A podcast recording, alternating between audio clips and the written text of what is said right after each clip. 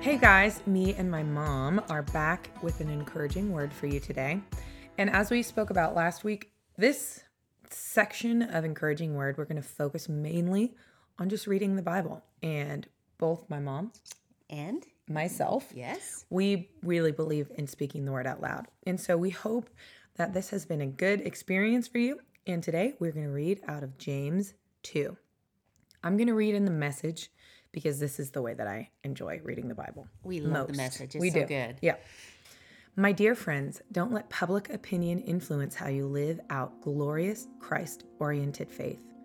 If a man enters your church wearing an expensive suit and a street person wearing rags comes in right after him, and you say to the man in the suit, Sit here, sir, this is the best seat in the house, and either ignore the street person or say, Better sit here in the back row, haven't you segregated God's children and proved that you are judges who can't be trusted?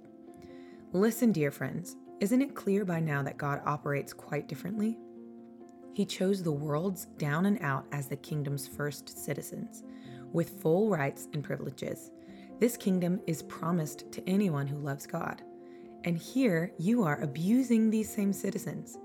Isn't it the high and mighty who exploit you, who use the courts to rob you blind? Aren't they the ones who scorn the new name, Christian, used in your baptisms? You do well when you complete the royal rule of the scriptures love others as you love yourself. But if you play up to these so called important people, you go against the rule and stand convicted by it.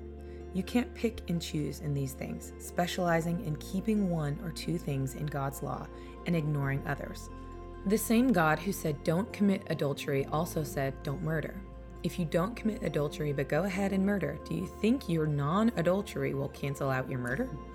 No, you're a murderer, period. Talk and act like a person expecting to be judged by the rule that sets us free. For if you refuse to act kindly, you can hardly expect to be treated kindly. Kind mercy wins over harsh judgment every time. Dear friends, do you think you'll get anywhere in this if you learn all the right words but never do anything? Does merely talking about faith indicate that a person really has it? For instance, you come upon an old friend dressed in rags and half starved and say, Good morning, friend, be clothed in Christ, be filled with the Holy Spirit, and walk off without providing so much as a cloak or a cup of soup. Where does that get you?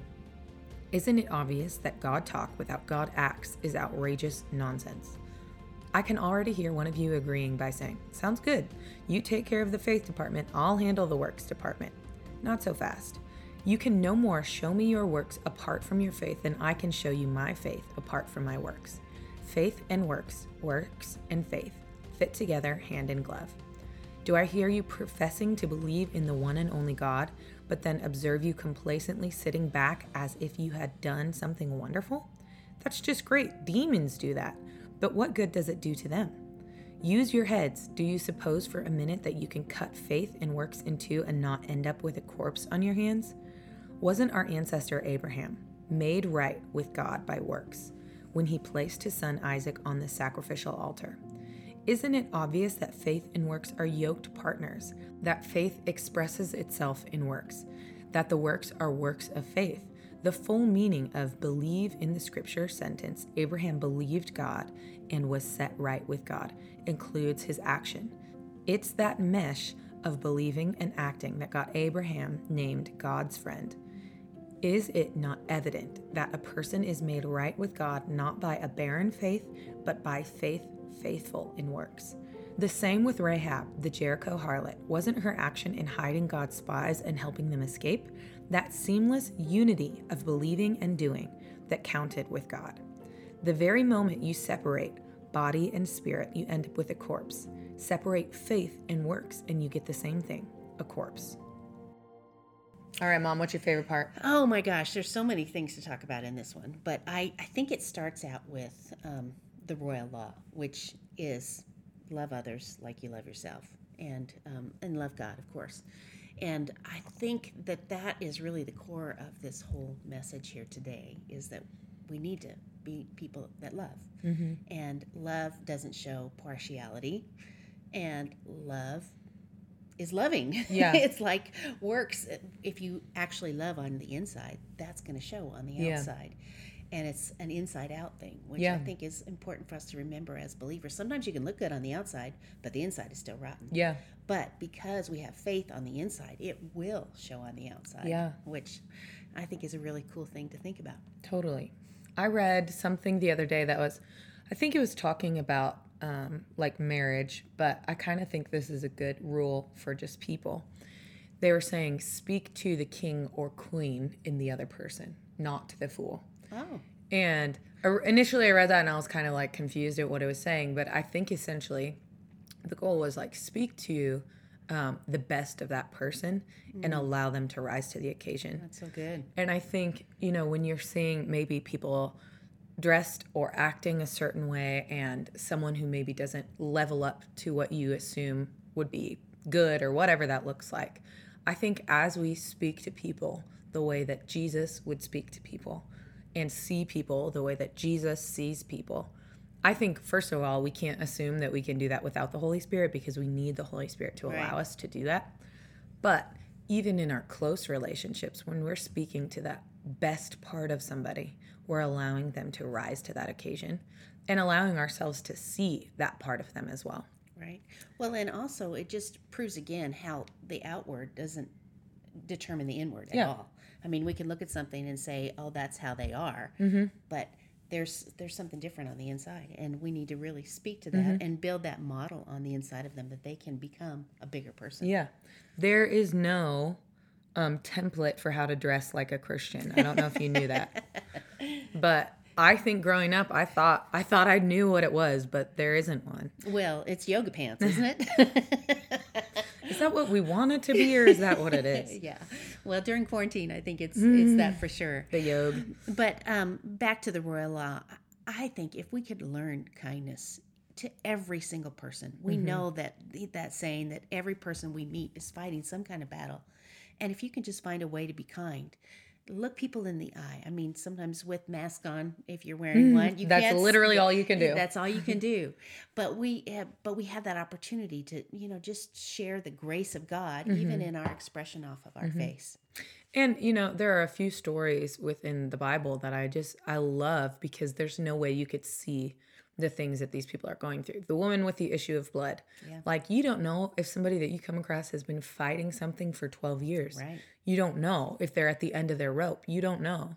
And the other one I was thinking was that woman who um, gave in the offering and it was like the smallest Yeah, amount the of money mite, the, the mite, widow's mite, the yes. widow's mite and um, she was honored and so part of me was like this is not about how much you have like it, it's not about how much you give all of those things. It's about this woman gave everything that she had and it didn't matter what that was. Right. and i think for all of us some people don't feel like they have much to give to god. And i know i've even been in that place where i'm like i don't even know what like is contributing to his kingdom at this point. But i think we when we get to that place where we're like it doesn't matter what i have to give i just want to give everything i have. Right. and um my favorite oh sorry mama Well, I was just thinking that speaks to generosity. Yeah. Mm-hmm. You know, we see somebody who needs something and we have it. Let's be those people that are generous on Yeah. every occasion. yeah like instead of Corinthians. instead of playing that game of do they deserve this gift Oh, of generosity because i am justice minded and i have to fight that Mm. and i loved i love that part that says kind mercy beats harsh judgment every oh, time Oh yeah, that's oh good. yeah it says kind mercy wins over harsh judgment every time Right. and for me, and right after that, it talks about faith in action. And part of me is thinking, okay, are those two connected? Like, is being kind and merciful, is that part of working out of your faith? Mm. Because none of us, none of us make the mark. Kind mercy wins over harsh judgment every time. Well, and then at the very end of that chapter, it talks about faith and works. And, you know, there's always this big thing do you, do you see my faith? Do you see my works? And I think the best illustration I ever heard about that was if there's a fire in the fireplace, there's going to be smoke that you can see Yeah. from outside of the house. Yeah. And honestly, the fire of the Holy Spirit should be burning on the inside of us. And the And evidence burning of not the- in like a bad way. It's Yeah. just saying like this is what's fueling you. fueling me. Yes, exactly. And then if we have faith on the inside, there's going to be evidence of that on the Mm-hmm. outside by our actions In our words. and our words and our deeds and all of that is so connected together. And I think we try to divorce the two of those. Yeah. And they are interconnected. Like Yeah. it, the Bible just said in Yeah. the message, a hand and a glove. Yeah. Or we try to make one more important than the other. And I, I even liked how it explains it here. It's like if you take a spirit out of a body, it's a corpse. Yeah. And for me, like, I want to be a living, breathing body Filled with the Holy Spirit. for show. For yes, show. For sure. For sure. Um, I mean, for sure as For well. sure. Yes. Yeah. So we do just want to encourage you. We're th- these are the things that we're taking from this chapter. This is not the only thing that you can take from Oh this my, chapter. there's so much. And all we're trying to do is give you maybe a different perspective that you haven't seen before or that needs to be refreshed or freshened. We know that we don't have all the answers. We just this we love the Bible. We do. We like talking about it. And we Uh, like speaking it over you too. And so some of these things we just want to speak over our world, even that we're going to be people that show love wherever we go. Every single type of person. Amen. And um, we hope that you feel loved today. Maybe if you feel like you are a person who's been sat in the back of the church, I really do just want to speak to um, what God has designed you to be. And I'm believing that in this season, as we're we're changing into fall, and I think season changes prompt changes in our life. And I just want to encourage you, like, ask God to help you see yourself the way that He sees you. Because when we experience the love of God, we start to see the value in every person, including ourselves. Right. Oh, that's so good. So you're seen, you're valued, you're loved, Mm-hmm. and your words really do matter. So Speak up build up. and lift up. We will read James 3 next week and we'll just chat about it for a little bit. God bless. Love Bye. you.